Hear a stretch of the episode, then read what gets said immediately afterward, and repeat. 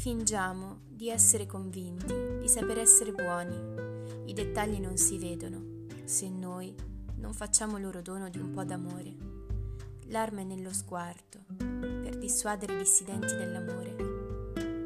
L'odio è solo una favola che alcuni chiamano normalità.